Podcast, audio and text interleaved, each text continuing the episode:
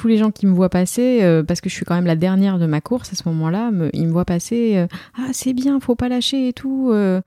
et plus j'avance et plus je dis non, mais de toute façon là, c'est mort en fait. J'ai arrêté de regarder ma montre. Et pour moi, en fait, même si je cours jusqu'au bout, je ne passerai pas. Je, vais être DNF en fait parce que je n'arriverai pas à franchir la barrière avant, avant 15h15. On arrive, il y a une grande ligne droite à travers les champs, et puis là, pouf, on bascule dans le village, j'entends le speaker, j'enlève un écouteur, je dis mais qu'est-ce qui se passe? Je traverse la route pour arriver sur le point de ravitaillement, et là le speaker annonce Félicitations à la dernière concurrente qui franchit la barrière horaire euh, deux minutes avant. Pardon? Mais euh, mais là j'ai fini, moi, je, je vais pas plus loin, de toute façon j'ai plus de jus quoi, enfin. J'attaque cette euh, dernière ascension en sentant euh, mais vraiment que mon corps il est fatigué quoi. Mon corps est fatigué. J'ai déjà fait cette, ascension. Je monte, je monte, je monte. Puis il y a un moment en fait où euh, j'ai pris un 220 volts dans le corps. Ça c'est vraiment pas bien, mais d'un coup en fait. C'est-à-dire qu'il y avait de la douleur jusque là et de la fatigue, mais rien m'empêchant de mettre un pied devant l'autre. Et là à ce moment-là, c'est comme si mon corps il j'avais pris, je sais pas, un bus dans la tronche et là, il me dit stop, t'iras pas plus loin. Bonjour à tous, je suis Guillaume Lalu et je suis ravi de vous retrouver pour ce nouvel épisode et cette nouvelle saison de course épique.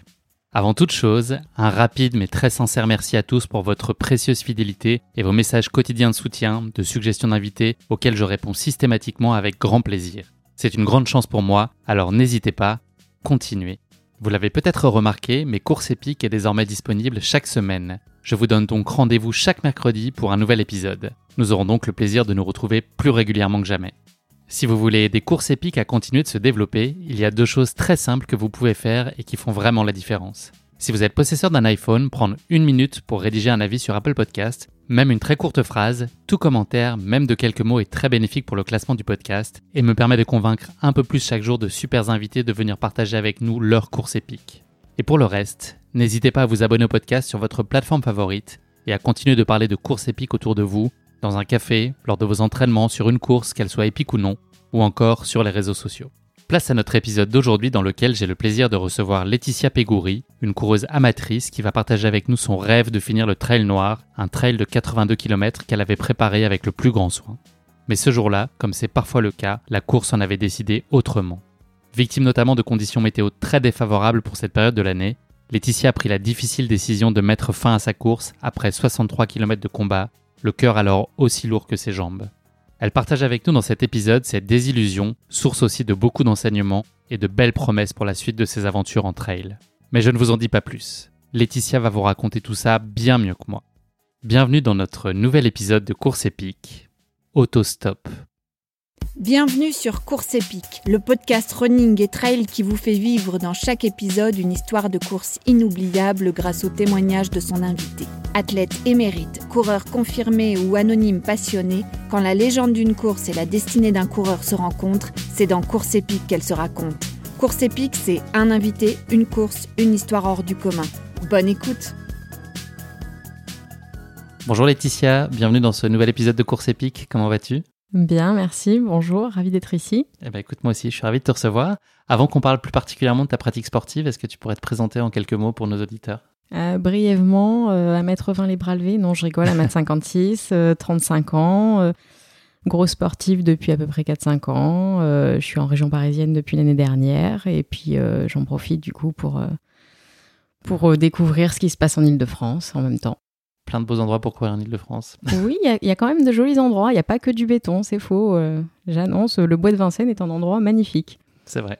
Laetitia, est-ce que tu pourrais nous parler de tes premiers pas dans le sport quand tu étais plus jeune, enfant, ado? Par quoi tu as commencé? Alors, enfant, ado, moi, je suis une petite danseuse. Donc, j'ai fait quand même 12 ans de danse, ce qui m'amène très très loin euh, de ce que je fais actuellement. Euh, je me suis éloignée de ça. après on va dire, j'avais été un peu saturée au niveau du sport. Donc pendant 3-4 ans, j'ai levé le pied. Je suis revenue sur un peu de course à pied, mais c'était vraiment pas ma tasse de thé. Et puis j'ai commencé à découvrir, euh, on va dire, euh, un peu avant la trentaine, le crossfit. Et là, j'ai redécouvert le sport sous un autre angle. Et euh, en 2008, j'ai décidé de, de tenter mon premier trail. Et là, ça a été le coup de foudre euh, complet avec cette activité. 2008 ou 2018 2018, pardon, c'est vrai. En 2018, voilà, j'ai dit, bon, bah, j'essaye. Et euh, j'ai fait une première course, 12 km, et en fait, euh, je suis montée 12, 18, 20, 25, et puis un an plus tard, je partais sur mon premier 70.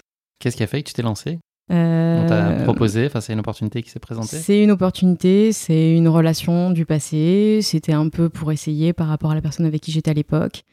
Et en fait, euh, j'ai gardé l'activité, mais j'ai pas gardé euh, le copain en question. tu as fait un peu le ménage. Et, euh, et qu'est-ce que tu as ressenti sur ta première course? Ça fait quoi de se lancer dans une première compétition? C'était tellement euphorisant en fait. J'avais jamais découvert ces sensations-là sur, sur un sport avant. Il y avait du plaisir quand même, mais, mais là, il y avait quelque chose de, de plus. Il y avait vraiment quelque chose de plus et je pense que c'est le phénomène nature qui m'a vraiment rapproché de cette activité. Donc c'est plus le trail que la course sur route qui t'a appelé dès le début? Oui, oui, parce que de la course sur route, j'en ai fait euh, presque depuis mes 20 ans, mais j'ai jamais accroché. Euh, c'était vraiment pas euh, un plaisir. Et quand j'ai découvert le trail, je me suis beaucoup rapprochée de la course sur route parce que pour préparer du trail, en fait, il faut énormément de travail de fond et de course sur route. Est-ce que euh, tu as nourri assez tôt l'envie d'aller sur des longues distances? Parce que tu m'as dit l'évolution été rapide. Est-ce que dès le début, tu sentais que tu allais aller vers ça Ou ça a été vraiment au fur et à mesure, tu as rajouté euh, kilomètre après kilomètre euh, au gré des courses Quand j'ai fait les premières courses, je pensais pas être capable d'être de, à l'aise sur des 12-14 kilomètres. Et très rapidement, je me suis rendu compte que quand ça s'arrêtait, c'était trop court pour moi. Donc je suis partie sur des 30.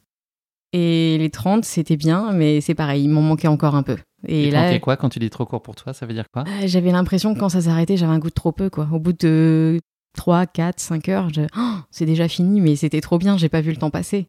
Pourtant, il y a quand même l'effort physique derrière, mais j'avais pas vu le temps passer. Donc, euh, j'ai décidé de me lancer des nouveaux objectifs. Je suis partie sur un premier 48 euh, et puis j'ai fait ah ouais non mais c'était génial pendant 7 heures j'en veux plus quoi et là je suis partie sur un 70 un 70 euh, connu qui à la base s'appelle l'Infernal 60 euh, du Trail des Vosges. Mhm. Et, euh, qui en ce moment là, je crois. Qui a lieu d'ailleurs ce week-end. Et en fait, dans l'idée, eh bien, je me suis dit, bon, bah, on va tenter une distance qui pourrait me prendre facilement 10 à 12 heures, quoi. Et quand j'ai visé l'objectif 10 heures, parce que c'est ce que je ressentais, on m'a dit, non, non, mais t'es folle, 10 heures, c'est impossible, tu, tu passeras jamais, tu vas exploser en vol. Et je l'ai passé en 10 h 7 Joli. Tu as connu, euh, donc tu nous l'as dit, une évolution rapide, comme souvent euh, quand une passion se révèle. Tu as été même d'ailleurs assez étonné par les, beaux résultats que tu as pu avoir, euh, ce qui a été, je pense, une source de motivation additionnelle pour toi. Le Covid, il a un peu marqué un coup d'arrêt dans cette dynamique, comme pour beaucoup d'entre nous, mais je pense que toi, ça a été aussi un, petit coup de frein sur la pédale. Ouais, le Covid a, définitivement détruit des beaux projets que je pouvais avoir sur l'année 2020. Euh, je devais courir l'éco-trail de Paris en mars 2020. J'apprends six jours avant que bah, la course est annulée pour les raisons qu'on connaît. À ce moment-là, on n'a pas conscience que ça va durer aussi longtemps. On se dit ah c'est bon, ils vont ils vont nous embêter avec leur virus. Sauf qu'un an et demi après, bah, le virus il est toujours là.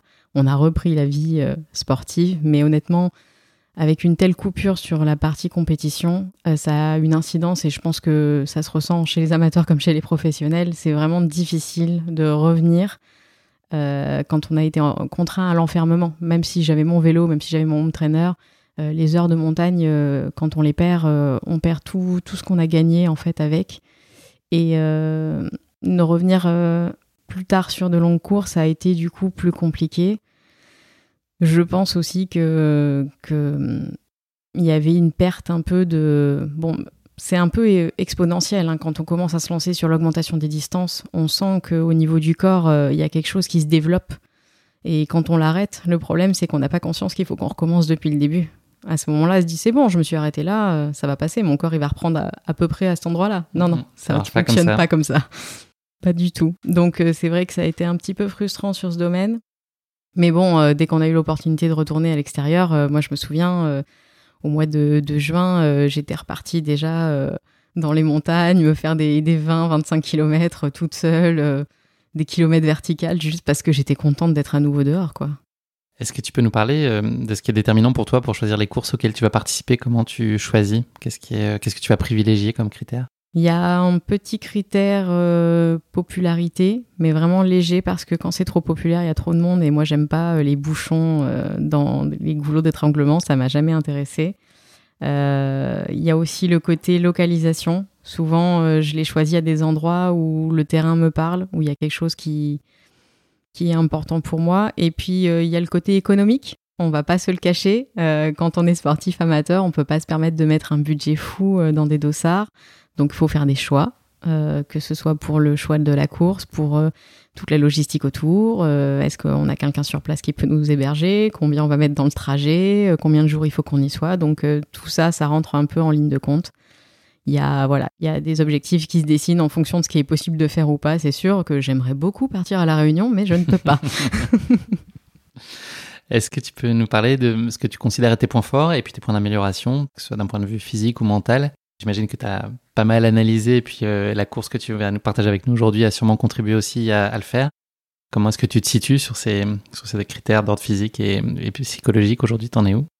Euh, Je dirais qu'au niveau des points forts, euh, on va dire j'ai un gros mental pour les courses. Il y a un moment où la notion de résistance à la douleur permet complètement dans mon cerveau et en fait je n'écoute plus beaucoup mon corps. Euh, chose que effectivement j'ai décidé de faire sur ma dernière course, mais euh, quand j'ai couru la Saint-Élion en 2019, je suis arrivée au bout de ma course, je boitais. Euh, j'ai mis un mois avant de pouvoir retourner courir. Je m'étais abîmé le genou gauche et parce que j'avais décidé de ne pas écouter mon corps et que je voulais à tout prix passer ma finish line. Aujourd'hui, avec du recul, un peu d'âge et un peu d'expérience, pour éviter de perdre un mois à ne pas faire de sport parce qu'on est têtu et qu'on va aller au bout, je pense que oui, il est important de, s'arrêter peut-être parfois au bon moment. C'est une décision difficile de devoir s'arrêter quand on est sur un parcours. C'est même la pire, je dirais. Euh, mais euh, voilà, c'est ça, c'est. Je suis butée et avec du recul aujourd'hui, je suis euh, plus réfléchie. en point faible, je suis tout aussi butée. Donc parfois, bah, je vais pousser un peu loin là où il faudrait pas que je le fasse. Mais il y a aussi, euh, je sens que j'ai euh, peut-être, euh, j'ai pas de préparateur physique, donc c'est sûr que parfois je manque peut-être un peu de certains éléments et et je n'ai pas de préparateur physique parce que je ne veux pas la contrainte du résultat qu'il peut y avoir derrière un préparateur physique. C'est ce que j'ai vécu en faisant 12 ans de danse en compétition. C'est quelque pression. Ouais, la pression aujourd'hui m'intéresse pas. Je veux conserver que le plaisir d'arriver au bout, même si j'y suis arrivée par mes propres moyens, même si c'était pas les meilleurs moyens, mais au moins je, garde toute la satisfaction. Est-ce que tu peux nous parler de l'accomplissement que tu trouves dans la course à pied aujourd'hui? Qu'est-ce que ça t'apporte dans la vie? Euh, quand je pars sur, sur du 50 ou 70 km, pour l'instant, c'est un peu mes distances euh, max. Il euh, y, a, y, a, un réel accomplissement physique et il y a quelque chose de psychologique qui se décroche de chacune de ces courses. J'en ressors grandi, je pourrais pas expliquer comment. je pourrais juste dire que qu'à chacune de ces courses, il se passe beaucoup de choses dans la tête. Quand on se retrouve seul dans les sentiers, comme ça, il se passe beaucoup de choses dans notre tête. Et euh, des heures et des heures et des heures à penser à des tonnes de décisions qu'on a prises, qu'on va prendre, qu'on pourrait peut-être prendre, qu'on aurait dû peut-être prendre. euh, et puis, euh, on va pas se le cacher, quand euh, on arrive au bout et que tout se relâche, la vague d'endorphine qui nous envahit fait énormément de bien, mais ça fait du bien aussi des fois d'accomplir des choses qui paraissent euh, impossibles pour le commun des mortels. Et euh, courir pendant des heures, pour la majorité des gens qui m'entourent, c'est complètement fou, voire idiot. Euh, après, oui, quand je décide juste d'aller courir une heure et demie sur les bords de Marne, il y a un réel...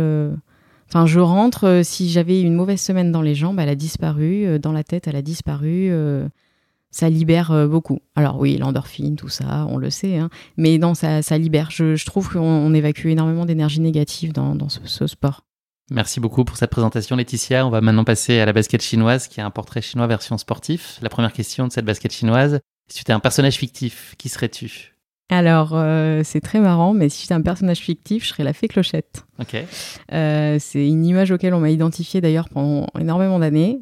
Euh, et, je pense que je m'y retrouve encore, euh, toute petite, qui bouge beaucoup, qui fait beaucoup de bruit. Euh, ça, ça me ressemble. Tu sais voler? J'aimerais bien. Hein.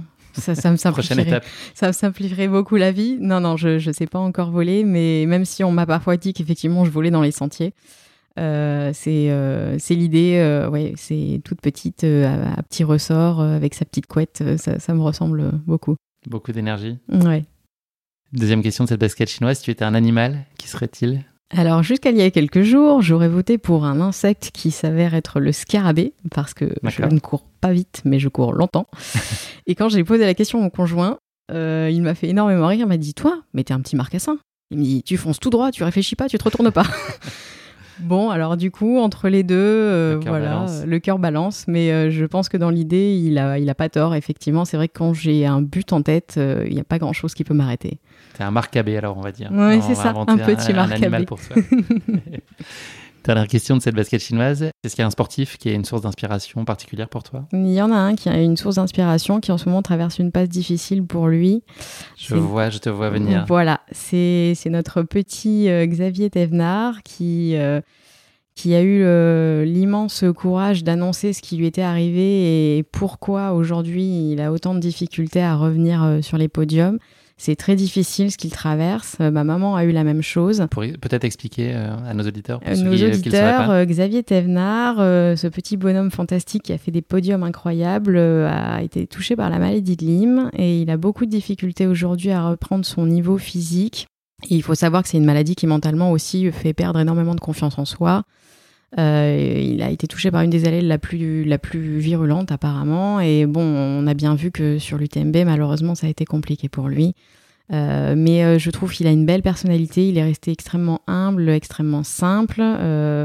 Il reste dans sa petite campagne, il est en train de rénover sa maison. J'ai vu des photos hier. C'est magnifique. Mm. Et ça donne envie d'aller faire un petit bed and breakfast et d'aller passer la soirée là-bas. C'est exactement ça. Avec, un petit coucher de soleil, je pense que ça doit être absolument magnifique. Donc, Xavier, si tu nous entends, on prend une option.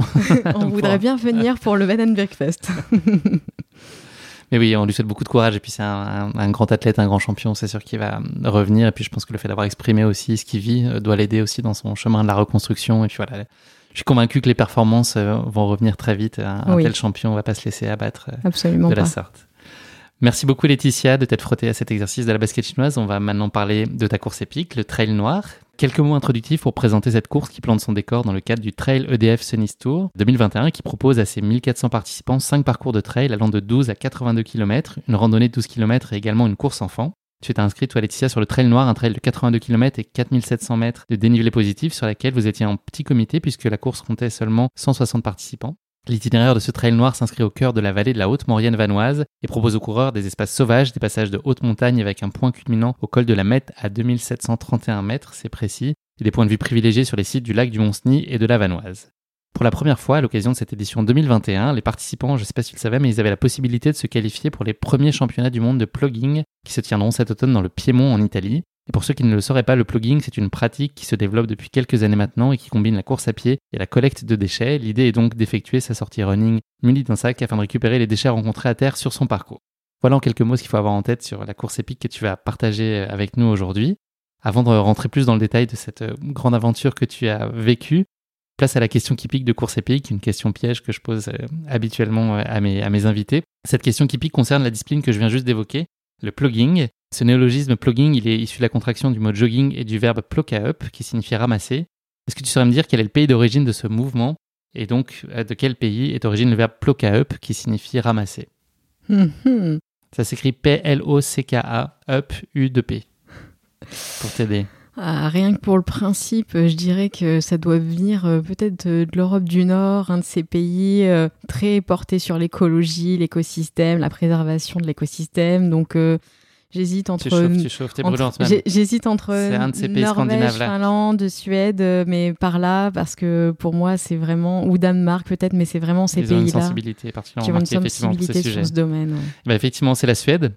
Donc le mouvement, il a été lancé en 2016 et il s'est largement internationalisé depuis, et notamment en France, grâce au travail de Nicolas Lomenier, qui a l'initiative de l'association Run Ecoteam, qui compte des ambassadeurs dans 84 pays et qui revendique aujourd'hui plus de 150 000 membres. Mark Zuckerberg, le fondateur de Facebook, euh, a d'ailleurs relayé une vidéo de Nicolas sur son compte personnel, donnant ainsi une grande visibilité à cette initiative, et c'est tant mieux. Pour la petite histoire, elle constate malheureusement assez triste, le plugging peine à décoller dans son pays d'origine, d'après euh, l'équipe, euh, c'est qui ont eu cette information. La plupart des Suédois n'ont en effet jamais entendu parler de ce, mouvement, et rares sont ceux qui pratiquent cette activité au grand dam de son inventeur, Eric Alström. Trois ans après sa création, son association ne compte en effet qu'une soixantaine de membres. Elle n'a pour le moment pas réussi à décrocher la moindre subvention publique, donc c'est assez étonnant. Ça vient de là, et puis finalement, ça n'a pas été embrassé par euh, la population locale. Pour en revenir aux bonnes nouvelles, sache quand même que grâce au plugging, tu te dépenses plus. Euh, là où un jogging de 30 minutes fait brûler à une personne moyenne 235 calories environ, avec le plugging, tu vas en brûler 53 de plus, d'après le Washington Post. Voilà, c'est un petit argument de plus pour se lancer et contribuer à préserver la nature si le cœur t'en dit et si le cœur en dit à, nos auditeurs. Allez, c'en est fini de cette question qui pique. Bravo, t'as as mm. trouvé quand même. Hein. En tout cas, t'avais trouvé la zone géographique. Trouvé la zone. On va maintenant parler de ta, course épique, Laetitia. Pour commencer, est-ce que tu pourrais nous parler de la façon dont est née cette idée de participer à ce trail noir l'été dernier? Euh, Noël 2019, je suis partie euh, passer les, vacances de Noël avec mes parents euh, à Valseny. Donc, à savoir que c'est une magnifique station de ski en hiver, très familiale. Qui te rappelle de doux souvenirs? Qui me rappelle de beaux souvenirs, puisque j'ai appris à faire du ski euh, là-bas. Je suis retournée plusieurs fois avec mes parents. J'y suis retournée en été et en hiver. J'aime beaucoup cette station. Et puis j'ai appris par, euh, par un collègue que en fait il y avait une course au mois d'août qui avait lieu là-bas. Et il faut savoir qu'en France, pendant l'été 2020 du Covid, c'est une des rares organisations qui a eu le droit de, de produire sa course avec des contraintes sanitaires parce qu'elle rassemblait euh, une très faible quantité de coureurs, très peu de personnes euh, sur chaque course. Euh, pour exemple, nous, on était 160 inscrits, il y avait un maximum de 200 dossards sur cette course, donc effectivement, je me suis dit, si le Covid continue, au moins cette course, je pourrais la courir. Et après, je savais que pour passer un tel défi, à savoir la barrière des, 50 miles de ultra, il fallait quand même que j'ai un affect sur le lieu sur lequel j'allais me trouver pour les moments de moins bien. Donc je me suis dit, bon, allez, on va se lancer. C'est une belle course, c'est une petite organisation, ça a taille humaine, c'est familial, euh, ça va forcément être bien. L'endroit est joli, on y va. Tu nous as parlé un petit peu tout à l'heure des, distances sur lesquelles tu t'étais essayé. Euh, comment ça s'était passé sur des distances qui étaient euh, sensiblement approchantes de, ces 82 km jusqu'à maintenant? Eh bien, je m'étais arrêtée donc à l'Infernal 60 qui fait 70 km euh, en septembre 2019. Ça s'était extrêmement bien passé. Là-dessus, en décembre 2019, j'avais fait la Saint-Élion. Ça s'était légèrement moins bien passé, mais je savais que la préparation n'avait pas été à la hauteur de la distance, on dira pour des raisons euh, professionnelles. Et euh, du coup, euh, je me suis dit, j'étais censée faire l'éco-trail de Paris en, en mars 2020. Le 80 Le 80, en mars 2020, pour me relancer justement sur cette distance avec moindre, moindre dénivelé. Et je me suis dit, bon, avec une bonne préparation, si tu t'y mets plus à l'avance que d'habitude, si tu travailles bien ton vélo, si, si tu vas au gravel comme casquette verte spéciale. Hein, Petite dédicace. Petite dédicace, voilà. Euh, normalement, si un mec comme lui il peut faire ça en vivant à Saint-Mandé, toi, euh, tu devrais arriver à en faire au moins une qui fait la moitié de ses courses. bon, j'étais pas trop loin de la vérité, mais euh, mais ouais, il y a, d'autres éléments qui sont venus se mettre dans le chemin de cette course. Tu nous l'as dit tout à l'heure, tu aimes vivre visiblement des expériences euh, individuelles, aller sur des petits comités, te retrouver, etc. Sur cette course-là, tu étais euh, toute seule aussi, tu t'étais inscrite euh, en solitaire et c'est vraiment un choix délibéré pour toi et c'est super important de vivre ces moments seul. Oui, c'était un choix de, de dossard individuel parce que c'est vrai que sur le trail, c'est un peu chacun sa musique, chacun son rythme. On n'a pas tous la, même manière de réagir en fonction des kilomètres, de la température, de la fatigue, du lever du coucher du jour. Donc moi j'avais, euh, j'ai toujours opté pour l'inscription seule en fait euh, sur, sur mes grandes distances parce que je sais aussi comment je peux être quand euh, c'est un coup de moins bien et j'ai pas forcément envie de faire subir ça à quelqu'un qui est à côté de moi sur le tu deviens désagréable tu ah, deviens triste je, pense que je peux devenir désagréable je peux comme tout le monde hein, je peux avoir mes coups de, de, bougon mes coups de je vais râler sur tout même un caillou qui vient de me taper dans la chaussure voilà mais euh, voilà, c'était un défi vraiment euh, personnel et individuel euh, sur cette distance-là, parce que voilà, il y avait, il y avait les 50 miles et je, tenais à passer vraiment cette barrière. Elle, avait une grosse signification pour moi. Est-ce que tu peux nous parler de ta préparation qui a été vraiment très studieuse et puis nous en livrer un peu les, les différentes composantes? Tu avais d'ailleurs fait le choix de venir sur place 15 jours avant pour vraiment t'imprégner du lieu. Quels étaient un peu les objectifs de cette arrivée sur les, sur les lieux du crime, j'ai envie de dire. Et puis voilà, de toute ta préparation, euh, voilà, tu as fait ça en tout cas avec beaucoup d'applications. Euh, j'ai décidé de partir sur une préparation de, de, de, 10 à 11 semaines, ce qui est pour moi énorme parce que j'avais jamais été au-delà de 8 semaines pour préparer une course. J'ai dû préparer l'essentiel de, de, ma course euh, à Paris, donc dans l'Est parisien, terrain d'entraînement le Bois de Vincennes dans sa majorité, euh, terrain de dénivelé, euh, le gravel en mode euh, hamster en cage pour faire des allers-retours. mais j'arrivais quand même à mettre 500 des plus sur une sortie alors qu'on est à Paris. Pas facile. Pas évident. Et puis effectivement, j'avais pris l'option, cette course montant quand même à 2700 mètres de dénivelé pour les, les points les plus hauts.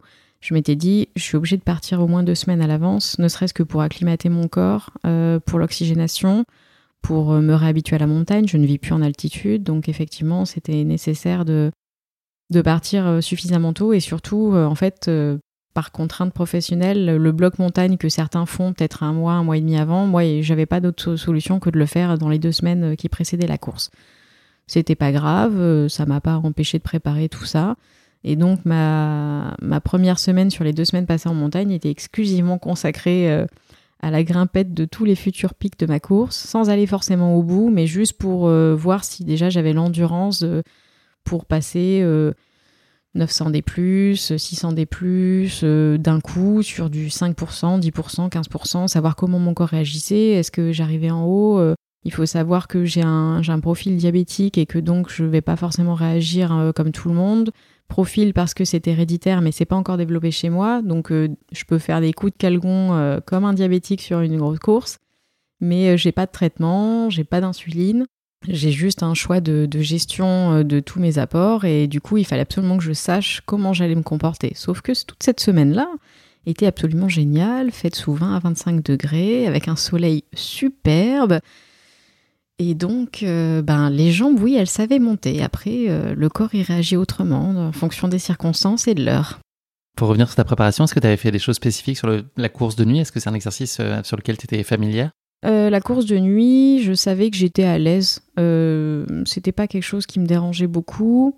La pénombre, de manière générale, courir à la Petzel, euh, les 15 heures de la Saint-Élion m'avaient quand même bien rodé à l'exercice, même si c'était loin. je savais que c'était quelque chose qui me gênait pas, en fait. avancer sur le faisceau lumineux, tout ça. Il y a des gens que ça perturbe, il y a des gens qui perdent toute leur motivation quand ils sont dans le noir et qui n'y voient rien. Moi, je me, je me sens étonnamment sereine au milieu du sentier euh, en pleine nuit. Euh, enfin, sachant que là, on est dans un secteur balisé, que c'est encadré, euh, ça, ça m'inquiétait pas, pas du tout. Et le, la première partie de course était quand même relativement large, peu accidentée. Donc, elle s'adaptait relativement au fait que le jour allait, allait pointer 4 heures après le départ de la course. On l'a entendu en termes de préparation physique, tu as fait ce qu'il fallait. dans quel état d'esprit tu te sens? Quel est ton niveau de confiance? Quelques heures de, prendre le départ de cette course Alors je dirais à une semaine du départ de la course, mon niveau de confiance est plutôt bon. Euh, j'ai mangé 5000 mètres de D+, sur la semaine, j'ai mal euh, nulle part, j'ai pas de syndrome rotulien alors que bah, la montagne ça faisait longtemps que je l'avais pas vue. Je me suis pris une bonne gamelle dans ma semaine de préparation quand même. J'ai été manger un peu les cailloux avec les genoux, sinon c'est pas drôle. Hein. Le problème quand on court beaucoup à Paris, c'est qu'on a oublié que les souches, il fallait lever les pieds. Voilà. Mais après, euh, à quelques heures de prendre le départ, là, par contre, ça bascule dans le sens où on nous annonce la météo. Et la météo, ça, c'est quelque chose auquel on ne peut jamais se préparer. Avec quel objectif tu te présentes sur ce trail noir? Est-ce que c'est finir à tout prix? Est-ce que c'est t'en mettre plein les yeux Essayer de repousser tes limites le plus loin possible? Qu'est-ce que tu cherches à accomplir? euh, En prenant le départ de cette course, c'est euh, une bonne gestion d'efforts, à ce moment-là, j'ai même pas le focus sur la barrière horaire. Je me dis que ça passe. Euh, donc c'est une bonne gestion de l'effort, euh, prendre quand même du plaisir. L'idée c'est de pas faire la Saint-Gouin comme sur la Saint-Élion et de pas finir avec euh, des genoux en kit. Hum, le corps a l'air plutôt bien, je sens que j'ai la vélocité dans les jambes, ça fait deux semaines que je suis là, je suis acclimatée, j'ai beaucoup moins de mal à respirer. Donc prendre du plaisir, aller au bout. Et dans ma tête, je m'étais dit, bon, euh, ce serait quand même bien de, la placer dans les 15 heures, cette course. C'est à peu près ça. J'ai vu sur Instagram d'ailleurs que tu avais une grille assez précise de tes allures, de tes points de passage, tout ça, tu avais préparé aussi méticuleusement, tout ça, bien étudié Oui, oui, oui j'avais passé du temps à le préparer. C'est surtout parce que euh, bah, j'ai bénéficié de l'assistance de ma maman sur cette course. Et euh, la Saint-Élion avait été compliquée pour elle en termes d'assistance parce que j'avais justement pas fait une bonne estimation. Donc là, j'ai repris point par point en fonction de l'ascension, du pourcentage, des descentes et tout, pour essayer de lui, lui établir euh, la liste euh, précise euh, avec une bonne fourchette de ce que j'étais censé faire. Bon, comme toujours. On la retrouve pas congelée sur le bord de la route. C'est ça. L'idée, c'était d'éviter de la retrouver congelée, surtout quand ils ont annoncé les changements de météo. ma petite maman, elle a plus de 60 ans, donc elle, a, elle, a, du courage, mais il faut pas non plus, faut pas pousser quoi. Tu retires donc ton dossard le samedi 31 juillet, qui est la veille du départ. Vous avez droit à une séance de briefing en fin de journée qui est assez préoccupante sur les conditions qui se profilent pour la course, tu nous l'as dit. Est-ce que pour toi c'est une source d'inquiétude? Euh, Est-ce que c'est une déception? Qu'est-ce que tu ressens quand on t'annonce euh, ce programme-là? Est-ce que c'est ce que tu imaginais d'une course le 1er août euh, en France? Je vais utiliser une phrase un peu grasse. ça fait 2-3 jours qu'on nous annonce que la météo va être mauvaise. Baisé mais pas surpris. Cette fois-ci, bien avant le briefing de course, je pars en magasin de montagne et j'ai acheté une Gore-Tex de bonne qualité. Euh, parce que ce qui avait été le plus dur pour moi à la Saint-Élion, c'était justement que j'avais pas quelque chose d'adapté euh, à la pluie et tout ça. Donc là, on nous annonce de la pluie, on nous annonce du froid, on nous annonce euh, une limite pluie-neige à 2300 mètres, on est censé monter jusqu'à 2007 trois fois. Donc j'aime autant dire qu'on se dit qu'on va finir comme des petits esquimaux dans la montagne. Euh, l'idée, c'est euh, ok, le briefing, il annonce ça. Euh, les affaires, elles sont prêtes. Tu as des, des, caleçons, tu as les chaussettes de rechange, tu as deux paires de chaussures pour ta course. tu as des épaisseurs. S'il faut en mettre plus, s'il faut en mettre moins, c'est pas un problème. On s'adapte. Mais on s'arrêtera pas à cause de ça. Et de toute façon, on a une couverture de survie. Je sais pas combien j'ai de paires de gants parce qu'une fois qu'ils sont mouillés, il bah, faut les changer et il faut les faire sécher, voir l'assistance. Donc non, non, je me dis, bon, bah c'est pas grave. Bah, et eh ben s'il pleut, bah il pleut, hein. on va pas s'arrêter maintenant. C'est pas ce qu'a pensé euh, l'intégralité des, concurrents parce que sur les 160 inscrits, euh, à 3h du matin, on n'était plus que 130. Hein. D'accord, c'est pas mal, 20% de perte. Quelle stratégie de sommeil tu avais adoptée pour être dans les meilleures dispositions puisque le départ est donné euh, à 3h du matin? Comment est-ce qu'on gère ça? Est-ce que c'est facile et intuitif d'aller se coucher pour quelques heures et se réveiller en milieu de nuit? Et puis on sait par nature que l'éveil de course c'est quand même assez compliqué à gérer en termes de, en termes de stress et d'émotion. Comment est-ce que, enfin, quel choix tu as fait toi pour euh, cette soirée? Est-ce que ça a été euh, euh, réussi pour toi cette phase de sommeil? Tu as réussi à quand même gagner quelques heures? Moi j'ai opté pour, pour un réveil plutôt tardif le samedi, bien profiter de la nuit en sachant que j'étais au camping et qu'il avait quand même plu toute la nuit donc c'était pas évident non plus de dormir. Pour la stratégie, je mange vers 20h une bonne grosse assiette de pâtes de veille de course. Quelle drôle d'idée. Mmh, c'est marrant quand même. J'ai une préférence d'ailleurs pour les spaghettis, c'est plus facile à digérer. Et euh, ensuite, euh, moi j'avais opté pour, euh, pour me coucher voilà, à peu près vers 21h. pour être sûr de me reposer, j'avais le casque anti-bruit qui fait, enfin diffusion de musique anti-bruit sur les oreilles, euh, le masque sur les, sur les yeux parce que bah, à 20h il fait pas nuit hein, en plein été. Et puis euh, l'option c'était euh, dormir à peu près 4 heures pour savoir que j'avais un cycle de sommeil entier, sachant que le premier est le plus récupérateur. debout aux environs de 1 heure, à peu près, une heure et demie, pour sauter dans les vêtements qui étaient restés dans le duvet avec moi parce qu'il faisait pas très très chaud. Et puis euh, l'idée, voilà, c'était c'était ce, cycle de sommeil d'au moins 4 heures, en sachant que, comme on dit, veille de course, c'est extrêmement compliqué de, trouver le sommeil et l'apaisement. Euh, on est stressé par le je vais louper mon réveil, euh, si jamais je loupe le départ. Est-ce que j'ai pensé à ça? Est-ce que j'ai mis ça dans le, le gilet d'hydratation? Est-ce que j'ai fait ça? Attends, faut que j'envoie ça. donc dans la nuit, j'envoie, enfin dans la nuit, au moment où je me couche, pendant une petite demi-heure, j'ai encore le cerveau qui mouline sur tout un tas d'informations. J'ai envoyé des SMS à ma mère qui, elle, devait certainement déjà être couchée, je pense, euh, pour, euh, voilà, pour assurer euh, les, derniers détails. Parce que on a beau s'être préparé pendant des mois, les dernières heures avant la course, on a des tonnes d'informations qui nous traversent le cerveau. Mais vraiment là, quoi. Donc voilà. Ça y est, nous sommes le dimanche 1er août 2021, il est 3h du matin, nous sommes à quelques minutes du départ. Quel est ton état d'esprit à cet instant-là? Est-ce que tu es encore un peu stressée, sereine, impatiente d'en découdre? Qu'est-ce que tu ressens? À ce moment-là, je suis contente, il pleut pas. Très sérieusement, il est, il est 3 h du matin, il fait à peu près 10-12 degrés. Euh, on n'a pas une goutte de pluie, euh, depuis une heure il ne pleut plus, donc on se dit c'est génial, on fait un départ sans pluie et c'est quand même hyper agréable. Euh, je découvre qu'effectivement on n'est pas nombreux. J'en ai fait rire beaucoup parce que je suis allée jusqu'à la ligne de départ avec un sac poubelle sur moi pour euh, un la chaleur, deux l'humidité. C'est efficace. Hein. au niveau du style, on repassera, mais en tout cas, voilà, ça mérite d'être très extrêmement efficace. Hein. Pour tous ceux qui veulent s'inscrire à la Saint-Élion cet hiver, je vous conseille le sac poubelle de 100 litres. C'est le top du top. Et euh, voilà. Cet épisode n'est pas sponsorisé par Albel. et du coup, voilà, j'ai opté pour euh, pour ça, euh, je passe le départ, le contrôle du sac. Ils ont contrôlé deux choses à ce moment-là et je pense euh, savoir pourquoi ils l'ont fait. Le téléphone portable et la couverture de survie. Et il faut savoir que à ce moment-là, sincèrement, c'était peut-être la seule chose qu'il fallait avoir sur soi vu ce qu'on allait traverser. Est-ce que tu peux nous parler de tes sensations sur les cinq premiers kilomètres de course? Démarrage, ces premières minutes? Ah bah alors là, le démarrage, à ce moment-là, je, sens toute la semaine de surcompensation. j'ai j'ai énormément d'énergie, j'ai oh, puis ça, fait une semaine que je fais rien, donc euh, j'ai qu'une envie là, c'est remonter. Et pourtant, euh, la première montée, euh, je l'ai quand même montée trois fois sur ma semaine de préparation. Et une bonne montée de 10 km où on prend 950 des plus quand même dans le museau.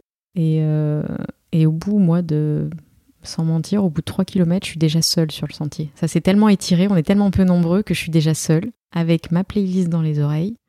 Euh, tranquille, peinarde, c'est vraiment ça.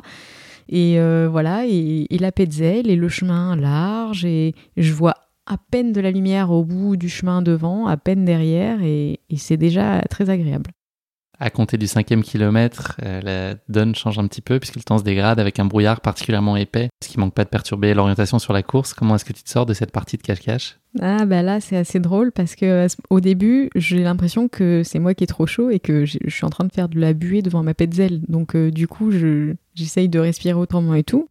Puis là je regarde ailleurs, j'arrête de respirer et je me dis ah non on est en train de rentrer dans la soupe de pois. Mais c'est quand même bizarre parce qu'on est encore bien dans les bois à ce moment-là. C'est la soupe de bois, c'est un autre ah, C'est ça, c'est une soupe de bois. Et je me dis, non, mais là, ça va être compliqué parce que. Donc, à ce moment-là, dans les bois, on arrive encore à distinguer. Ils nous ont mis un balisage euh, pour la partie nuit avec euh, des petits drapeaux et à l'intérieur des petits dispositifs réfléchissants. On se dit, cool, on les voit encore. C'était sans compter sur le fait que certains pouvaient pivoter, euh, que certains pouvaient se mettre dans l'autre sens et on voyait plus le dispositif réfléchissant, mais j'arrive encore à me repérer je suis un petit bout, j'ai une bonne vision diurne et du coup j'arrive encore à, repérer euh, les petits balisages. Quelques kilomètres plus loin, je commence à retrouver des coureurs qui eux ne retrouvent plus le balisage. Hein. Là, ça devient, ça devient assez drôle. Hein.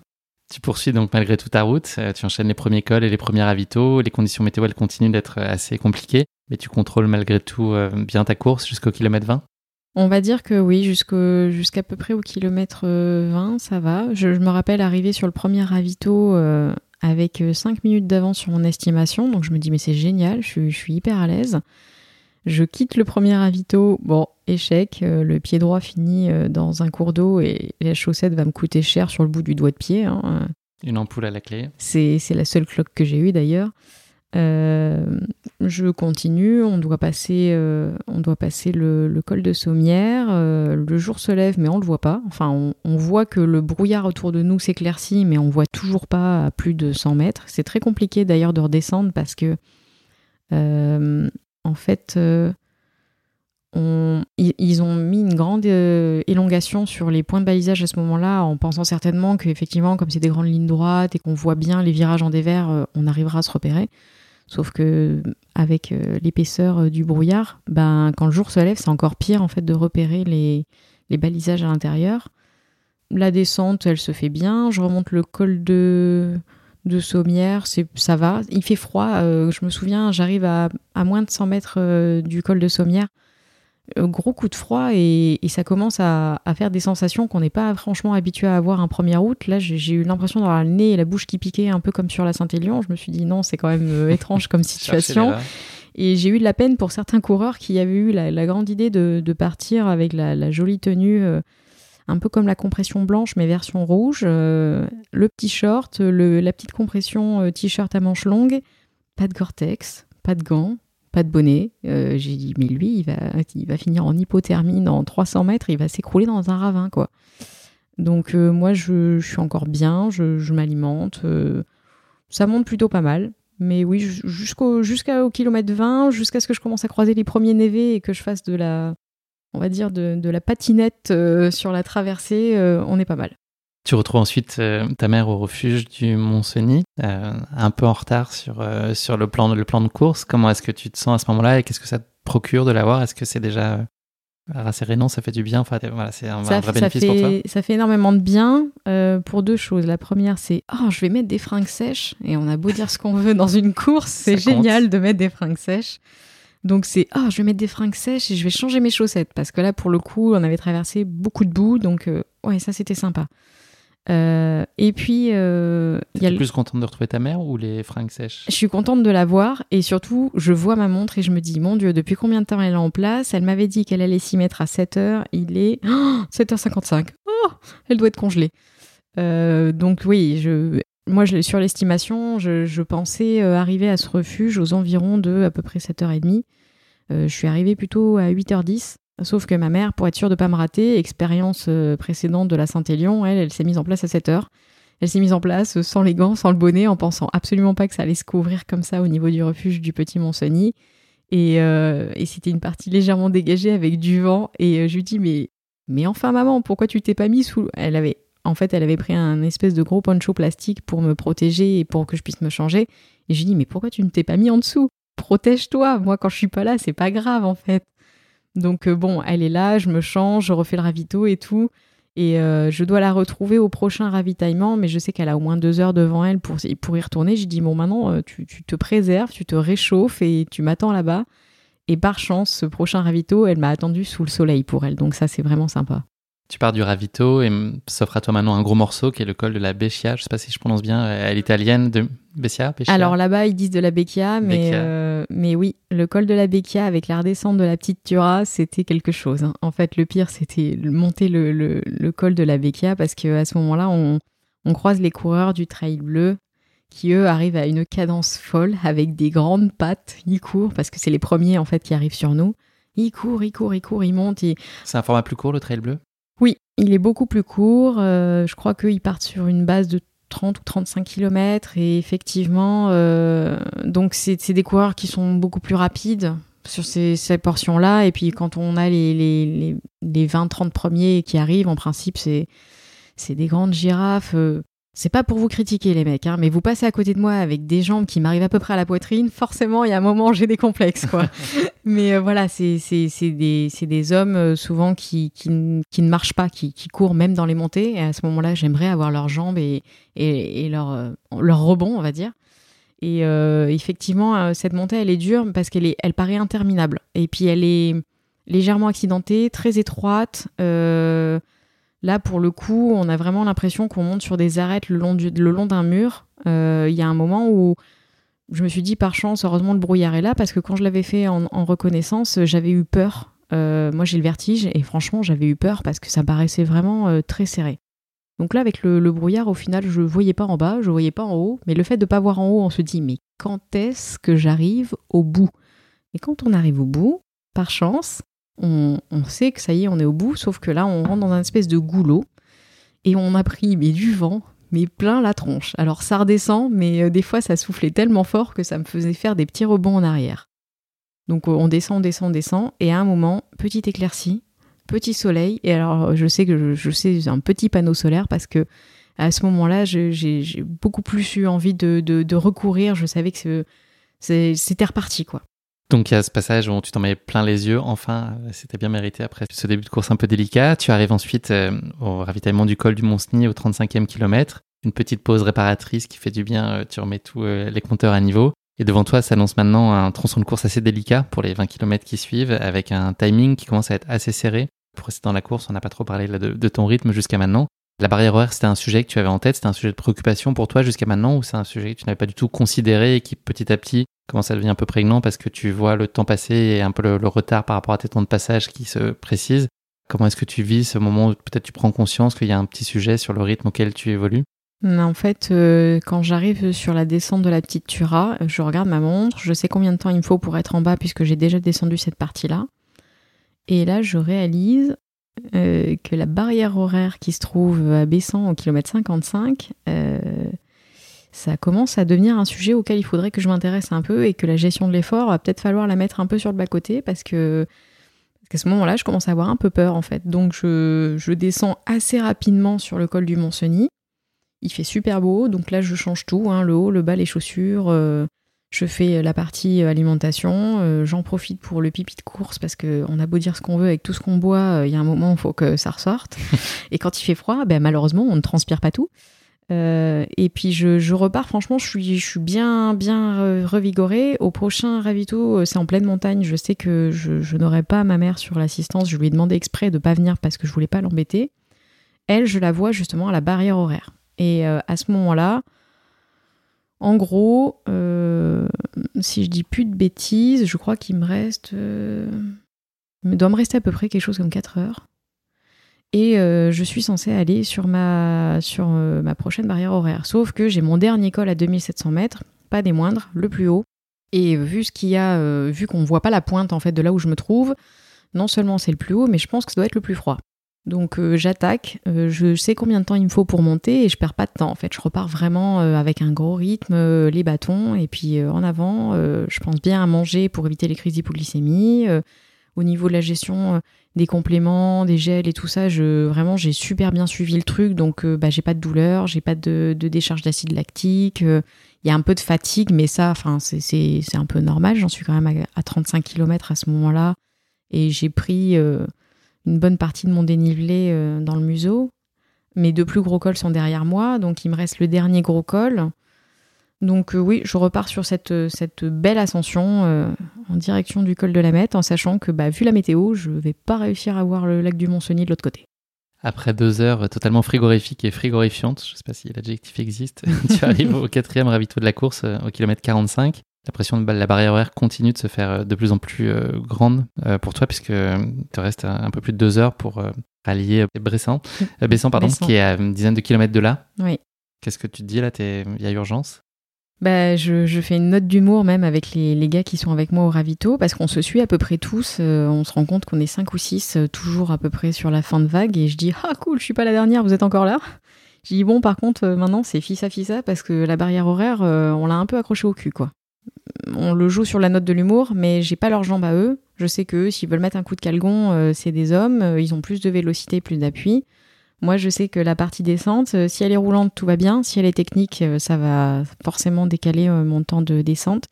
Et c'est un peu ce qui se passe, c'est que la descente, la première partie de la descente, elle est quand même relativement technique. plusieurs fois, on se retrouve avec des, rampes d'acier, des choses où moi, je suis obligée de glisser sur les fesses pour arriver à mettre le pied en bas. Donc bon, il y a des souches, il y a des marches de cailloux, il y a des petits trucs qui se resserrent où il faut faire gaffe parce que c'est des vrais coupes-chevilles. Mais euh, c'est pas grave. Je, me dis, bon, c'est de la descente. À un moment, il y a une petite bosse. la petite bosse, je l'ai jamais trouvée aussi longue, alors que c'était la plus petite bosse de ma course. Mais euh, je me dis, bon, euh, ça passe quand même. non, non, vu le temps qui me reste, je suis sûre que je peux le faire. je donne tout. J'ai effectivement tout donné. Vraiment.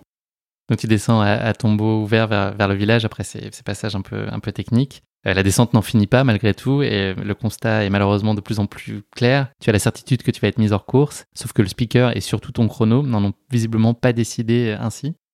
Oui, en fait, quand je dis je me bats jusqu'au bout, c'est que j'ai fait une descente euh, complètement euh, hors limite, sans aucune gestion physique, où je me dis tu tentes le tout pour le tout, et puis même si ça passe pas, t'arrives avec fierté et en courant. Et euh, du coup, euh, tous les gens qui me voient passer, euh, parce que je suis quand même la dernière de ma course à ce moment-là, ils me voient passer Ah, c'est bien, faut pas lâcher et tout.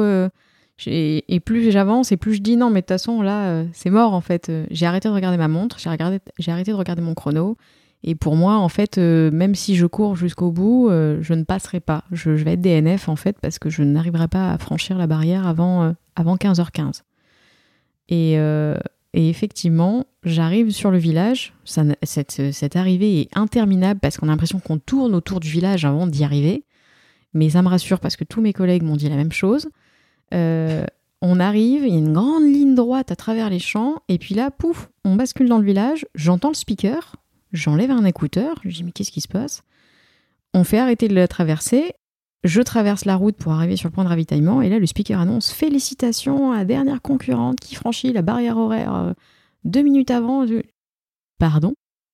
Mais euh, mais là j'ai fini moi, je je vais pas plus loin. De toute façon j'ai plus de jus quoi. Enfin la carotte est vide. J'ai un temps de, de chaud froid où je me dis euh, j'ai passé la barrière horaire. Waouh, trop bien. Et puis il y a eu un moment de j'ai passé la barrière horaire. Ah non, faut que je continue là mais j'ai plus de jus dans la carotte. Puis après, je me dis, ah non, mais t'as pas le droit, t'as passé la barrière horaire, maintenant tu te bats, quoi. Donc je fais un, rapide 360. Et, euh, et, je vois ma mère en fait en train de gesticuler de l'autre côté de la barrière pour me dire je suis là, je suis là, viens à moi et tout. Je fonce sur elle et là je fais à l'essentiel. J'ai juste le champ de changer un t-shirt, euh, de changer les chaussettes parce que ça c'est hyper important, de reprendre tout ce qu'il me faut pour finir ma course parce que normalement je suis censée ne plus la revoir jusqu'à la fin. Et je repars, euh, je crois, une minute après la fin de la barrière horaire. Je suis restée trois minutes sur le ravito. En gros, je repars en courant avec mes bâtons. J'ai plein de gens qui m'applaudissent parce que bah, je, suis, je suis limite borderline et puis bah, je suis encore là quoi. Et sauf que euh, à 15h15 pile, euh, les comment dire, les serfils, ils sont partis du ravito, ils ont commencé à enlever le balisage. Donc là, je prends la montre, je passe en mode plan parce que je me rends compte qu'il n'y a plus aucun balisage sur le chemin, même si je suis quasiment certaine d'être au bon endroit. Et en fait, je les ai retrouvés euh, à 2 km du village parce qu'ils avaient fait une pause. Et là, ils m'ont vu stupéfait, genre, mais elle sort d'où elle? Bah elle, a passé la barrière horaire, elle est encore là. Donc euh, après ce moment-là, euh, on va dire ouais du, kilomètre 57 euh, jusqu'à la fin, je vais les avoir derrière moi à peu près 250 mètres. Donc tu nous l'as dit, ça a été assez ambivalent finalement d'avoir à te relancer puisque tu as eu les deux émotions de la, surprise, la satisfaction et puis l'idée de se dire qu'il va falloir puiser pour, pour relancer la machine. Est-ce que la course, elle redevient jouable dans ton esprit? Est-ce que d'un seul coup, tu t'entrevois la possibilité euh, de rallier la ligne d'arrivée ou tu te dis que ça va être encore un, combat euh, de chaque pas et de chaque seconde à ne pas perdre? Pour franchir les barrières horaires qui te séparent encore de, l'arrivée On va dire le petit Marcassin à ce moment-là, il refait surface et il, se dit euh, coûte que coûte, on y va, on fonce, on a une opportunité d'y arriver, donc on n'a pas le droit en fait pour tous ceux qui sont DNF, on n'a pas le droit de dire oh non c'est trop dur, j'arrête. Donc à ce moment-là, mon corps il est encore capable de le faire, sauf que là je rencontre une autre difficulté que j'avais pas encore euh, perçue jusque-là, c'est que je décide de remettre euh, un coup de calgon et de courir. Bon, pas grand-chose, hein. je me dis bon si je cours à 7 le kill, 6,45, 7, c'est un bon rythme, je trottine, euh, on, est, on est bien, t'es fatigué mais on est bien. Et puis je découvre que mes poumons ils sont brûlés en fait, parce qu'on a traversé quand même presque 9 heures de brouillard givrant. Et comme on n'est pas en hiver, j'ai pas mis de cache-cou sur mon nez. Et le brouillard givant est venu gentiment cramer l'intérieur de mes alvéoles. Et là, mes poumons me brûlent, ma gorge me brûle quand je cours. Et euh, j'ai l'impression d'aspirer du poivre, en fait. C'est vraiment pas très agréable. Mhm. Euh, voilà. Et du coup, bon, je dis, ok, trottiner, ça me demande trop au niveau respiratoire. Je vais marcher à très très bon rythme et euh, je suis sûre que ça peut le faire. Donc je prends des calculs. Hein. Je suis toujours dans le calcul de toute façon. Donc je calcule et je me dis, ok, tu sais que tu as la montée, tu en as pour tant de temps, mais si le reste des kilomètres d'avant et d'après, tu marches à bon rythme, la prochaine barrière horaire, elle passe, c'est 18h10, je suis sûr que tu peux l'avoir. Bon, ça s'est pas passé exactement comme ça. Donc on l'a compris, euh, cette relance, elle s'est avérée assez rapidement compliquée. Tu vas te lancer dans une cinquième ascension qui va aussi sonner le glas de tes espoirs sur la course. Est-ce que tu peux nous parler de, ce moment où tu as été amené à prendre une difficile décision? J'attaque cette dernière ascension en sentant euh, mais vraiment que mon corps il est fatigué quoi. Mon corps est fatigué. J'ai déjà fait cette ascension. Je la connais, je suis montée jusqu'au refuge de, de Valombrun. Je sais que la première, le premier kilomètre, il est très raide. Et après, en fait, ça s'adoucit et ça fait des grands zigzags. Donc, euh, je me dis, bon, tu t'accroches, tu lèves les pieds, et façon, un pied devant l'autre, de toute façon, tu iras forcément plus loin que, que rester sur place. Je monte, je monte. Euh, au début, en plus, je, suis déjà venue, mais je me trompe quand même de chemin. Je fais demi-tour, euh, je continue. ah, c'est bon, il y a les jalonnages. Je monte, je monte, je monte. Puis il y a un moment en fait où euh, j'ai pris un 220 volts dans le corps. Ça c'est vraiment pas bien, mais d'un coup en fait. C'est-à-dire qu'il y avait de la douleur jusque-là et de la fatigue, mais rien m'empêchant de mettre un pied devant l'autre. Et là, à ce moment-là, c'est comme si mon corps, j'avais pris, je sais pas, un bus dans la tronche, et là, il me dit stop, t'iras pas plus loin et euh, j'ai les hanches qui se bloquent. Euh, c'est même plus des biscottes, euh, c'est tout est verrouillé. On dirait qu'il faut mettre du W40. Ça, ça, fait 50 ans que c'est dans le garage et en train de rouiller. J'ai les genoux, j'ai vraiment beaucoup de mal à lever les jambes pour plier les genoux. Même avec les bâtons, même tenir les bâtons, en fait, il y a tout mon corps. À un moment, il fait ben, une panne moteur. C'est comme si j'avais d'un seul coup plus de jus dans mon corps. Et là, tu penses que c'est la tête qui commande ou c'est ton corps qui vraiment a pris le dessus a dit stop? À ce moment-là, je me dis non, euh, t'as pas le droit, tu te bats et tout, parce que ça m'est déjà arrivé d'avoir des, coups de calgon et tout. Donc j'essaye, je continue, je continue, je, fais 100 mètres de plus. Et puis, euh, et puis euh, je, sens en fait que j'ai carrément les larmes qui me coulent sur les joues, parce que bah, la douleur, je la commande pas, mais mon corps, il m'envoie tous les signaux qui vont avec. J'avais eu des petits signaux sur la descente jusqu'à Bessan, mais je les avais volontairement pas, pas écoutés parce qu'à ce moment-là, je me suis pas accordé le temps de le faire et surtout, il était hors de question que je m'arrête. J'étais en descente, donc tout à fait à même de continuer. Mais là, je sens les larmes qui me coulent sur les joues. Je me dis, ah ouais, mais là, il y a un problème. T'as jamais été dans cet état-là. Et je repense à cette fin de course de la Saint-Élion où j'arrive en boitant avec un genou qui, a l'air d'un œuf et je me dis, euh, ça sert à quoi si, euh, si tu te flingues le bassin et que demain on te dit que tu t'es, tu t'es pété quelque chose, que l'ostéopathe t'engueule, que le kiné te dit que t'as flingué un ligament, que tu pourras jamais retourner sur une course. Ça va te servir à quoi en fait là à ce moment-là d'aller plus loin? Donc c'est ça le moment auquel tu, décides de prendre cette décision c'est... Ouais, on est au kilomètre 61. Euh, Il vient de sonner sur ma montre. Je sais que j'ai encore 2 kilomètres avant d'arriver en haut. J'ai un kilomètre derrière moi, le plus raide. Sauf que dans l'état où je suis, je suis incapable de redescendre ce kilomètre-là. Et donc je m'assois sur un caillou en face des, face en fait euh, à la, montée du chemin euh, pour que les serfils me voient et je les attends. Et en fait, c'est les serfils, je les remercierai jamais assez. En fait, c'est un papa et sa fille. Et elle, elle arrive, elle me dit ça va? J'ai fait non, là, ça va plus du tout. C'est pas un serfil, c'est un père-fille. Ouais, c'est ça. Et j'ai dit là, ça va pas du tout. Euh, là, la question que je me pose, c'est euh, si je vais jusqu'en haut, parce que c'est dur, mais j'arriverai plus à monter qu'à redescendre. Elle me dit si je vais jusqu'en haut, est-ce que quelqu'un peut me rapatrier parce que je pourrais pas redescendre à pied? En fait, là, je pourrais pas redescendre. J'ai l'effort, euh, tout l'effort qui permet de, retenir son corps. Les muscles en fait qui permettent de descendre sont beaucoup plus petits que les muscles qui permettent de remonter au niveau du corps et des jambes. Et il faut savoir quand on est épuisé, c'est plus facile de continuer à monter que de continuer à descendre. Euh, c'est bizarrement foutu, mais c'est comme ça. Du coup, je me dis, voilà, là, si je continue, si je vais jusqu'à la fin de mon dernier, enfin de mon cinquième col, malheureusement qui n'est pas le dernier, est-ce que là-haut, quelqu'un peut me rapatrier au PC course ou, euh, ou est-ce que là, il faut que je redescende, euh, que je fasse les 1 km dans le sens inverse, en sachant que je vais devoir les faire sur les fesses à chaque marche parce que je n'arriverai pas à me retenir? Donc, euh, bah, ils ont passé les appels nécessaires. Et il y a un volontaire, en fait, en haut du col qui attendait avec sa Jeep et, et qui m'a dit, qui, qui, a répondu Non, non, c'est bon, faites pas monter le PC course, je pourrais la rapatrier au village. Qu'est-ce que tu as en tête lorsque tu es dans le véhicule de rapatriement? Est-ce que tu es déçu pour toi, pour ton entourage? Tu cogites et tu cherches des explications ou tu as juste envie que ça s'arrête et d'évacuer tout ça et de passer à autre chose, en tout cas à cet instant-là? Juste avant de monter dans ce véhicule-là, il y a un épisode qui, euh, qui m'a bouleversée. Je suis dans les 20 derniers mètres avant d'arrêter ma montre. Je suis en train d'arriver. Il y a une vingtaine de personnes qui sont au courant que je suis la dernière de ma course et que j'abandonne. Et ces 20 personnes m'applaudissent très chaleureusement jusqu'à ce que j'arrive en haut. Et ça, ça m'a bouleversée. J'ai fini avec des larmes, euh, mais énormes, parce que, euh, parce que je suis en train de, de, voilà, de, de, mettre fin au, projet de mon année. Et, euh, j'étais dans la douleur, et puis c'est vrai qu'on est vachement plus à fleur de peau dans, ce genre de contexte. Et là, ça m'a bouleversée. Et donc après, effectivement, je remercie ces personnes. Je monte dans la Jeep tant bien que mal parce que franchement, j'ai l'air d'un culbuto. Hein. là, c'est une catastrophe. Euh, j'arrive même pas à enlever mon gilet de mon dos. Enfin bon, je, monte là-dedans. Euh, le bénévole adorable qui me propose une couverture, une veste. Ah non, vous couvrez vos jambes et vous allez avoir froid, vous n'êtes pas bien. Euh, il y a plein de choses qui se passent. À ce moment-là, je suis assise et d'un coup, je suis assise et je fais Oh, ça fait du bien. En fait, j'avais vraiment mal, quoi. J'aurais pu faire ce que je voulais, j'allais pas plus loin.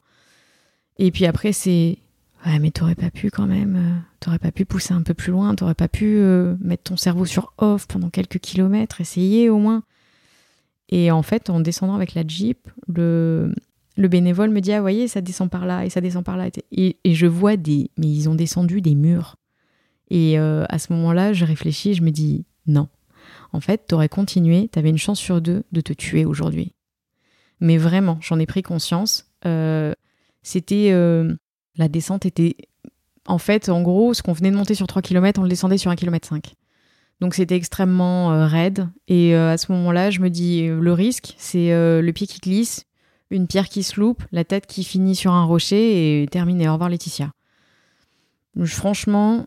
Donc tu dis que tu as pris la bonne décision Je me dis, à ce moment-là, je me dis, de toute façon, c'était la décision la plus sage. La meilleure, j'en saurais jamais rien. Mais la plus sage, ça c'est sûr, pour revenir. À ce moment-là, je me dis, je suis extrêmement déçue je me rappelle envoyer seulement un SMS euh, à mon conjoint en lui disant j'ai dû arrêter. Et j'ai honte en fait, parce que j'ai toujours euh, et c'est pas bien, mais aujourd'hui, je sais que je le ferai plus. J'ai toujours fustigé les gens qui abandonnaient sur une course parce que j'ai dit, bah, t'as eu les yeux plus gros que le ventre, t'as pas choisi le bon dossard. Et là, j'ai dit, mais non, aujourd'hui, tu fais partie du panier. Alors maintenant, il faudrait peut-être prendre en considération le fait qu'il y a des raisons pour lesquelles on arrête une course. Et c'est pas forcément par manque de volonté. Des fois, c'est juste parce que faut peut-être avoir l'humilité de se dire que là, le gâteau, il était trop gros. Et puis c'est courageux de prendre la décision d'abandonner aussi, même si le corps dit stop, c'est une décision qui est extrêmement délicate. Ouais, c'est difficile, c'est euh, mais c'est bien parce que bah avec du recul, euh, quelques jours après, euh, j'ai pas de douleur, j'ai pas de blessure, j'ai peu de courbatures et finalement, bah, j'ai juste un corps qui, qui a fait une panne quoi. Il m'a fait le coup de la panne le salopard. Combien de temps est-ce qu'il t'a fallu pour pleinement accepter cette décision? J'imagine que c'était d'autant plus difficile quand on a le sentiment d'avoir entrepris tout ce qu'il fallait lors de la phase de préparation, parce que parfois on abandonne parce qu'on arrive euh, moyennement préparé, ou un peu en chaussettes et tout ça. Dans ton cas, tu avais vraiment entrepris les choses pour euh, te donner toutes les chances de succès, même si on sait qu'en trail, on, est sur la ligne de départ, mais personne peut, peut prétendre avoir la certitude d'être sur la ligne d'arrivée. Combien de temps il faut pour encaisser tout ça et en tirer des enseignements, et j'imagine positifs autant que possible? Alors, à chaud, je dirais que j'ai pris à peu près 72 heures avant d'accepter, et et c'est quand j'ai posté, euh, j'ai posté un article sur euh, bah, mon abandon, les raisons de mon abandon. J'avais besoin d'expliquer, pas pour me justifier, mais pour dire euh, voilà, j'ai arrêté, j'ai arrêté pour cette raison-là, parce que parce que c'était difficile et parce que c'est toujours aussi difficile pour moi d'accepter que j'ai dû arrêter sur une course. Et j'ai eu, sans mentir, des dizaines et des dizaines de messages de félicitations, d'encouragement, de, on va dire de de réconfort aussi. Donc ça a été euh, énorme. Euh, après, vraiment, je pense qu'on n'accepte jamais, au fond de soi, d'avoir dû arrêter sur une course. Euh, au moins pas tant qu'on en a fait une autre qu'on a terminé. Et aujourd'hui, pour moi, la difficulté, c'est que voilà, tant que j'aurais pas porté un dossard jusqu'à la ligne d'arrivée, je n'accepterai pas encore de, pleinement que même si c'est une bonne décision, parce qu'une semaine après, je pars courir et je fais quand même 10 km, mais voilà, c'est on n'accepte finalement jamais de se dire qu'on n'a pas pu amener un projet à terme. Qu'est-ce que tu as tiré comme apprentissage de cette expérience? Que, que le corps est une machine euh, qui fait bien ce qu'il veut quand il a envie, malgré tout le mental du monde. Euh, la panne de courant, enfin la panne, on va dire moteur, euh, c'est quelque chose qu'on ne peut pas prévoir. Que je sais que pour arriver sur des défis pareils avec des risques de température, je pense qu'il faut que je modifie peut-être un peu mes apports caloriques. Euh, mais c'est toujours très compliqué quand on doit éviter le glucose dans ma situation. Mais c'est pas grave, ça s'adapte. Je trouverai les solutions nécessaires. Euh, et surtout, la prochaine fois que je m'attachais, euh, enfin m'attaquer, on va dire, à un défi de cette ampleur, ben, il, faut, il faut que je regarde les barrières horaires. Est-ce que c'est une course que tu envisages de refaire un jour ou du moins un format équivalent? Euh, à format équivalent avec peut-être euh, moins de dénivelé, je l'envisage. Choisir un secteur peut-être aussi où euh, le, on va dire l'altitude est moins importante parce que en soi, sur cette course, même si j'arrive pas au bout, je bats mon record de dénivelé sur, sur une course. Je passe quand même 4000 mètres de dénivelé positif et je m'en suis souvenu pendant quelques jours. Mais même si j'ai pas battu la distance, j'ai battu le dénivelé. Je pense que c'est faisable. Euh, il faut savoir que sur cette course, la barrière horaire, elle était quand même portée à 4,5 km/h, ce qui est très serré, même si, enfin, pour ceux qui connaissent pas, il faut savoir qu'une course moyenne, c'est 3,5 km/h et 4,5, c'est quand même serré. Euh, même les gens de l'organisation m'ont dit que c'était très serré. Et euh, j'y retournerai peut-être. je sais que quelques jours plus tard, quand j'ai retrouvé mon conjoint qui n'était pas à l'arrivée de la course, il m'a dit c'est pas grave, si tu veux, on y retourne. Euh, c'est pas mon truc, mais euh, je t'accompagne juste pour que tu ailles au bout. Merci beaucoup Laetitia d'avoir partagé avec nous euh, cette course épique. On va parler maintenant un peu d'avenir et tes futurs projets. J'ai cru comprendre que tu avais une réjouissance en perspective là dans quelques semaines. Est-ce que tu peux nous parler de ce qui t'attend d'ici la fin de l'année et puis peut-être pour 2022 si tu as les idées claires déjà sur ton calendrier? Alors déjà pour finir cette année, eh bien quand on est francilienne et qu'on fait de la course à pied, il y a un moment où il faut peut-être rencontrer les monuments de la course à pied et du coup, j'ai décidé de m'attaquer au marathon de Paris euh, le 17 octobre prochain. Euh, je pense que je le terminerai. La seule chose que je ne connais pas euh, de moi, c'est est-ce que je suis capable d'avoir une telle régularité? Parce que le trail change énormément de rythme. J'ai déjà fait du semi-marathon, j'ai déjà fait plus de 25 km sur route, donc Je pense que la distance, j'irai au bout. Maintenant, euh, est-ce que je vais aller au bout, euh, euh, on va dire, avec une jolie régularité, à moins de 4 heures au chrono ou pas Ça, c'est encore une grande interrogation. Je suis en plein dans la préparation et je vois bien que mon corps réagit très bien à mes séances de côte, mais beaucoup moins bien aux sorties longues sur le macadam. donc forcément, c'est voilà, c'est pas le, le, même impératif. Je la cours de toute façon avec mon conjoint, donc je pense que ça sera un gros leitmotiv pour nous de, de toute façon d'aller au bout ensemble pour la fin de l'année, en fonction du marathon, en fonction un peu de l'emploi du temps professionnel. Je vous cache pas que ça me titille de retourner sur un format un peu plus court de la Saint-Élion. Euh, la Saint-Esprit, si je dis pas de bêtises. Saint-Express, je crois. La 45, c'est ça? Ouais, c'est ça, la, la 45, parce que, parce que j'aimerais bien me retenter sur ce genre d'expérience un peu folle, de partir en pleine nuit, sous la pluie ou la neige. Oui, il faut être. Comme au mois d'août. Comme au mois d'août. Voilà, mais au moins on sait pourquoi il fait froid. Et pour l'année prochaine, euh, j'ai pas du tout réfléchi. J'avoue qu'on ne sait pas encore sur quel pied danser avec ce contexte euh, sanitaire et on ne sait pas encore vraiment si l'année prochaine on va récupérer un semblant de, mais si. de vie comme avant. Méthode quoi, il le faut. Mais, euh, mais je repartirai de toute façon à l'assaut d'un 50 miles parce que ça reste mon projet. je m'appelle pas Mini Ultra Girl pour rien, donc je deviendrai une Ultra Girl. Je te propose de conclure cet épisode, Laetitia, non pas avec le mot de la fin, mais avec le motto de la fin. Est-ce que tu as une citation qui t'inspire, te guide dans la vie et qui un peu euh, illustre euh, ta façon d'appréhender les choses? Alors, il y en a deux. Il y a la version humoristique, euh, surtout dans le principe où il faut prendre les choses avec le sourire. Il y en a une sérieuse dans le sens où il faut prendre les choses avec expérience. Euh, la version humoristique, c'est oublie que t'as aucune chance, vas-y, fonce. Bon vieux Jean-Claude 10.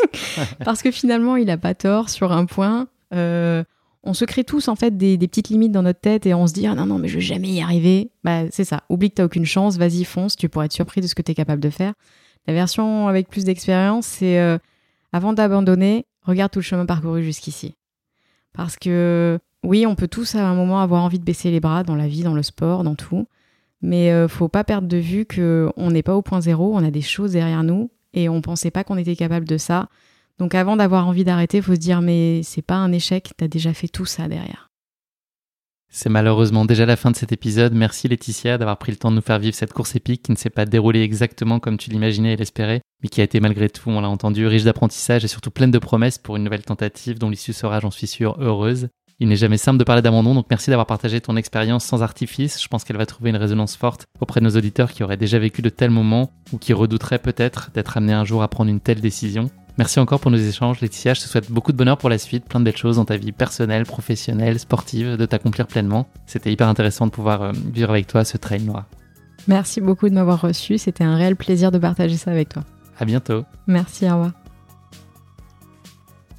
Merci à tous de nous avoir suivis, j'espère que cet épisode vous a plu. Pour ne manquer aucun épisode, n'oubliez pas de vous abonner sur les différentes plateformes de streaming.